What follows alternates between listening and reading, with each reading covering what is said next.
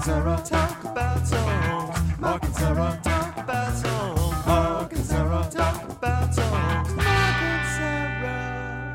about songs. Hello, hello, hello, everyone, and welcome to episode 19 of Mark and Sarah Talk About Songs, the only podcast where Mark and Sarah talk about songs. I guess it's right there in the title. Anyway, I am your co host, Mark Blankenship, and with me, as always, is the fantastic Sarah D. Bunting. Oh, hello. Thank you. And with us, although not as always, but extra specially today, is the fabulous Tara Ariano. Thank you so much. Hello.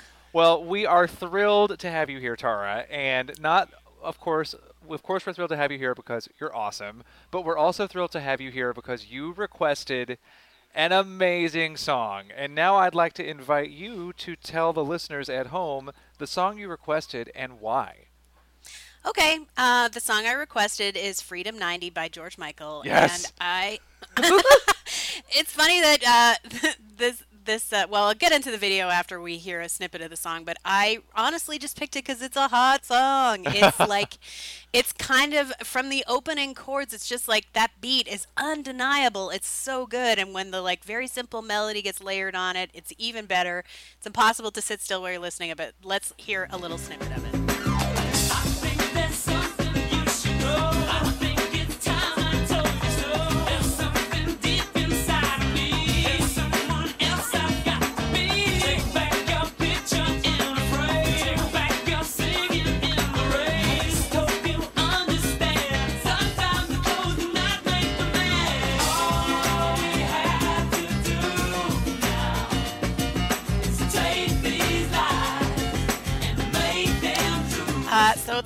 Snippet. Um, I don't think that I'd actually actively listened to the song in a long time before I listened to it for preparation in this one. Other than that, it's you know, it's the air we breathe. It's everywhere. It's such a good song.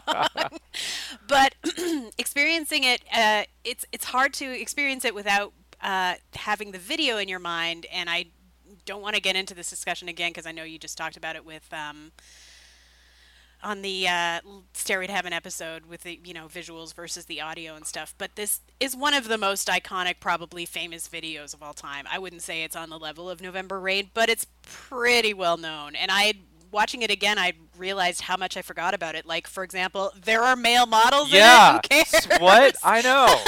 I'd forgotten they were even in it. Um, but yeah, Linda Evangelista in a snuggly turtleneck and nothing else is everything. And um, it really underscores. it- Actually, it doesn't at all. It has nothing to do with the song, but somehow it works. Um, what do you guys think? I'm not sure it has nothing to do with the song. Maybe I'm saying this because I also disappeared down a George Michael video hole, including Mm-hmm. Father Figure, which I I love that song. I love that video. I love that model. Uh, Tania Coleridge, I believe is her name, and yes, she's related to that Coleridge. I was obsessed with this video back in the day, and taken together, it's just this ongoing, um, like argument in all senses of that word that George Michael is having with, uh, like expectations, image, breaking free of Wham. Uh, I'm not sure where he was in the closet at this point. Like certainly in Father Figure, he's pretty convincingly not totally making out with Tania. Like I would do a much better job making out with Tania. I feel I would be much more convincing. She's very pretty. I love her bangs. Um, but yeah, Freedom 90 really takes you right back to that time where supermodels were like e- are everything like astronaut, war hero, actor, like heroes of the culture. Yeah. And I was a Turlington girl, Me too. but um, oh man! And also, she doesn't look any different. She and Kathleen Robertson have some kind of like Church of the Poorless thing happening. Um, Church of the Poorless Church- Mind. uh, testify. My hand is raised in my office for your testimony. Um, I don't mean it has nothing to do with it. There is the moment in the video where you know he sets fire to his his dumb jacket from the uh, Faith video And and, the, the- guitar and stuff. And, The but jukebox I mean, the blows up. An innocent jukebox is killed so that George Michael can make a point. Right. But it's also funny to listen to the lyrics because he was still for sure in the closet at the time. And I, I believe the cover story was oh, this is about him being mad at his record company because he had a beef about his contract or something. And when you actually listen to it, it's like, oh, God, how did we ever believe that? It's so obvious what the song is really about. But yeah. Yeah, it really. Yeah, but just as a song, you're absolutely right. I think uh, my my first note is actually that the video I remembered it being awfully on the nose. Like as you said in retrospect, that it's very obvious what it's about, but it, it like it still plays. Like the imagery isn't totally too much. Well, and the Right. lyrics of the verses are very specifically about I. It was just a it, what a kick, just a buddy and me. Got a brand new face for the boys at MTV. I think that the verses really are about him rejecting his pop star identity, and then the chorus is so clearly about that and some other stuff.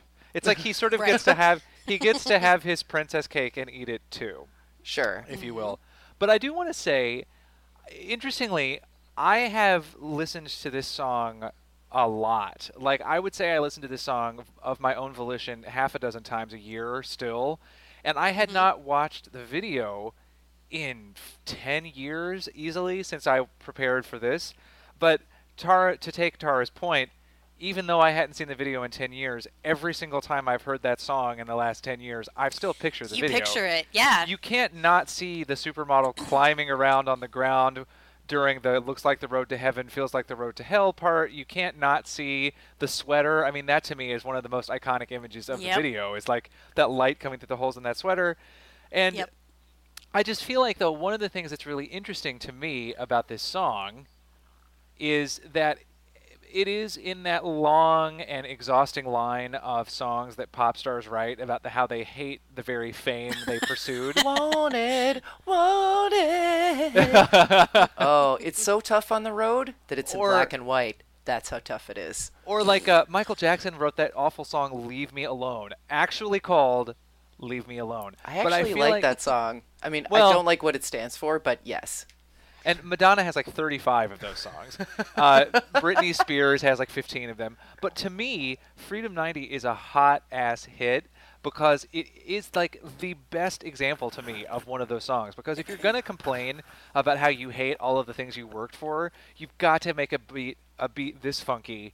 And if Yeah. you're if you're gonna make a big point about not putting yourself in the music videos anymore and literally destroying the iconography of your previous videos, you've got to come through with a video this good. And I feel like it's so interesting the way that George Michael makes this incredible pop song with this iconogra- with this iconic music video about how he hates pop songs and music videos. And I just I just love that. And I to me this song also is amazing because it's like seven minutes long and there's three sections that are very It distinct doesn't from one feel another. like it. It, it No, goes right, right? by. But like it all coheres it all hangs together and i just am like the, sitting and really thinking about this song made me appreciate how just awesome it is and and I, I like when even when we were listening to that little clip i had my church arms up in the air. I'm not lying. I'm not i'm not too proud to admit that. It's because I think it doesn't feel long because it's so simple. Like it doesn't have a unnecessary key change. Like the the most that happens is there's the breakdown with you know it seems like the road to heaven, but it feels like the road to hell. All, that section. Yeah. And it sort of builds from there to like the final chorus, but the rest of it it's and it's also not for nothing, but it's written in such the lyrics are so simple to learn. I feel like that's a really important part of Yes. having a pop hit hit because you want to be able to sing along. And if you can get to the chorus of this song and not sing along after you've heard it like twice, you need help of some kind because it's irresistible. Well, and Well, I you love know, it's that. all- oh sorry Oh no, go ahead. it does that perfect thing too the chorus where you can sing along to it because it's very easy to remember and you can also shout along to it because it's Yeah. just general enough that it's kind of about everyone but Right. s- just specific enough to also make sense within the song it was written for so it's like it's about me and there's these long extended notes that aren't too hard to hit and I can remember the words yay it's like the perfect formula right. And it it does show off his voice a little bit. I think of all the things that we think of when we think of George Michael. him having this supple tenor is not necessarily one of them anymore because he was very produced. Mm-hmm.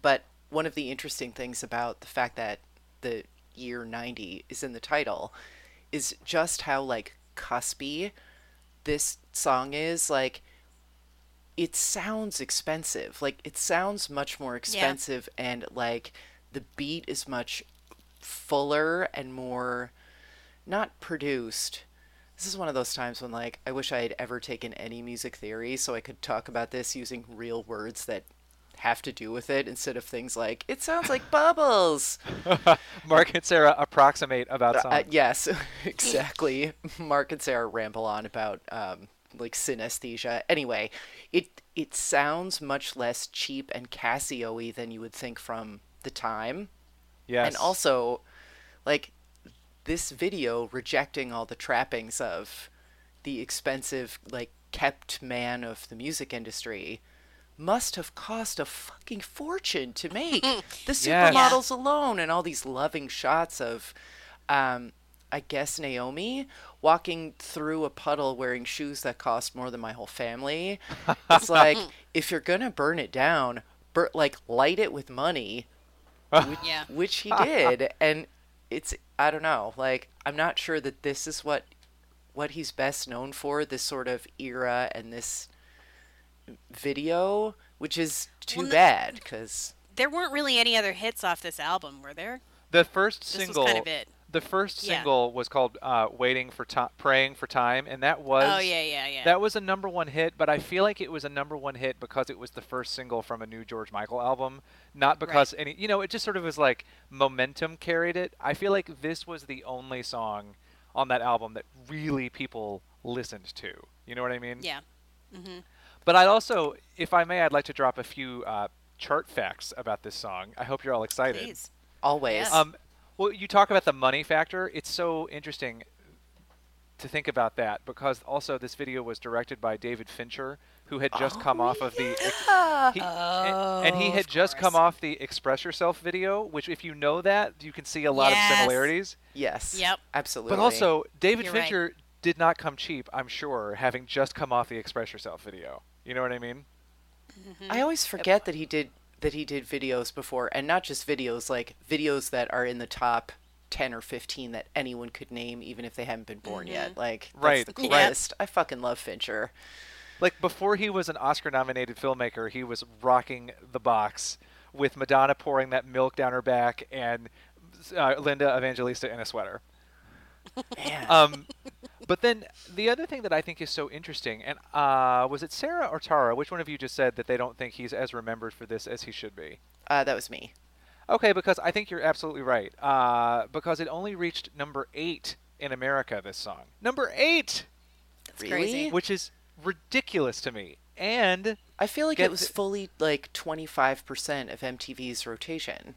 At oh, the see, that was it was at that time. It's a whole lot of there's a whole lot of boring stuff about how in 1990, especially things that were the way that the chart was compiled sometimes let songs like this chart lower than they should have. But that's neither here nor there. But I think that it probably, had it been uh, charted under the system that was implemented in 91, it would have gone higher. But the egregious thing that's even worse than the number eight peak in America is that in in his native England, it only peaked at number 28. Those idiots. And it took until okay, so then Robbie Williams, when he re- his oh, first oh that thing. Do you his remember when he was everywhere? What does he do now? Well, exactly. His first song that he released, Robbie Williams, after he left Take That, was a cover of Freedom, right? So Robbie Williams covers a hmm. song about not being in a boy band anymore to say that he's not in a boy band anymore. And then his Sure. his version of Freedom in the UK peaked at number 2. And if you listen to it, it is exactly the same. So it actually just took 6 years, but Robbie but George Michael's Freedom 90 did eventually hit a high position in the British chart. It just was, was with Robbie Williams pretending to be George Michael. The last Right. thing I want to say in terms of legacy and stuff, I think it's ironic that they titled this song Freedom 90 to avoid confusion with Wham's Freedom. I don't want your freedom, which had been a hit like five years before, because now no one remembers the antecedent Freedom Well, Yeah. I do, but like comparatively, Freedom 90 could just now be called Freedom because we don't need to be reminded which freedom we're talking about. And the other one when should be mention Freedom George Michael. 84. Yeah, exactly, exactly. Freedom High Note also would have been another one for that song. So, so there. I'm sorry, are you done with chart facts? Oh yeah, because gonna I had a there are your question chart for facts. you. Um, do you have you listened to George Michael's recent? Has there been any? And have you listened to it? And how is it? Is it sad? Uh, well, George Michael has had top 10 hits in England as recently as I want to say like five years ago. Let me just. When was that? Um, ladies and gentlemen, Mr. Elton John. That's going Oh, back. 92, 91, Oh, somewhere really? in there. Was it that yeah, long ago? Yeah. I like that. I like that joint. George Michael had a top 20 hit in England in 2012, and he last had a top 10 hit in England in 2004. I haven't really heard a new George Michael song since uh, Fastlove. And In I don't even think I ever heard that one. me neither. What's the style? Same kind of like d- dance Yeah. and B sort of thing. It's like a dancey disco song, Fastlove is. Uh, and it's fine. It's not that great. It's uh and if you're looking for fast love, fast love is on my mind. It's kind of gross now that I think about it. Oh, he's the old guy at the club. Don't do that, George Michael. You're better than that. so it really in a, uh, after Freedom 90 in America, his only other big hit was the remake of Don't Let the Sun Go Down on Me with ladies and gentlemen Yeah. Mr. Elton John. That's a great one though. Yeah. Oh yeah. Too bad he was uh, Yeah. letting other people's sons go down on him in the public bathroom. Hey, Oh! hey, hey. Sorry, I had to. He So might have been going down it. on them, Sarah. You don't know. um, You're right. I don't. yeah, I don't have much more to say about this song. I just, I've, I've listening to it. It's such a pleasure because it feels, for all of the angst in the lyrics, the music feels so effortless. Like it just Yes. feels like it, it beamed down, fully formed in this perfect uh, version that we know. So I would, I'm, uh, I'm glad that you guys feel the same. Yeah, it does really. It does do two things. It can be this defiant anthem, but then it's also this poppy roll down the windows and drive a little too fast song. Yep. The only Totally. other thing that I can add is that it is a perfect choice for group karaoke. Yeah. Ooh, that's a Agreed. good tip. So which one of us gets to be Christy in three-part Turlington? harmony. We're Well, all let's all- Christy Turlington. We'll all run out and try on some sweaters with holes in them, and we'll get back to you soon with the casting. Sweet, sold.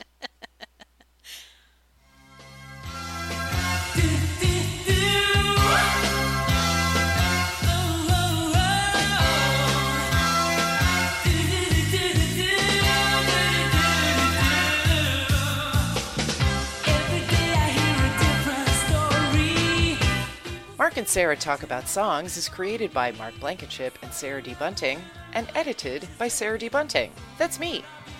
To request a song or sound off about a tune Yeah. we've already discussed, you can tweet us at TalkSongs, email us at talkaboutsongs at gmail.com, or find and like us on Facebook at facebook.com backslash mastas.podcast. And if you'd like to buy an ad or special message for a listening loved one, we welcome you. Just email us at talkaboutsongs at gmail for all the details. Also, subscribing or leaving a glowing review on iTunes or the podcast service of your choosing helps us grow and it makes us feel great. Until next week, I'm Mark. I'm Sarah. And, And this, this, is, is Mark, and Sarah, talk, talk, about, songs. Good enough, sister.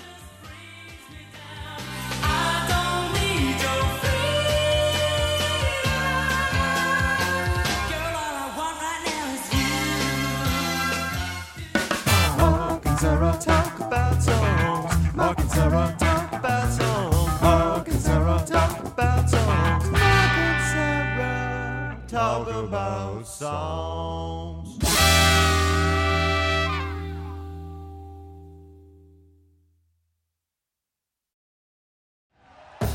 Thank you for listening to Bleav. You can show support to your host by subscribing to the show and giving us a five star rating on your preferred platform. Check us out at Bleav.com and search for B L E A V on YouTube.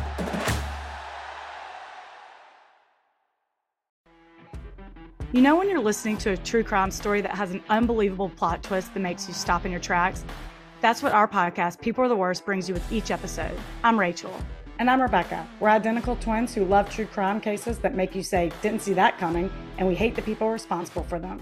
Listen to People Are the Worst now on Apple, Spotify, or wherever you get your podcasts.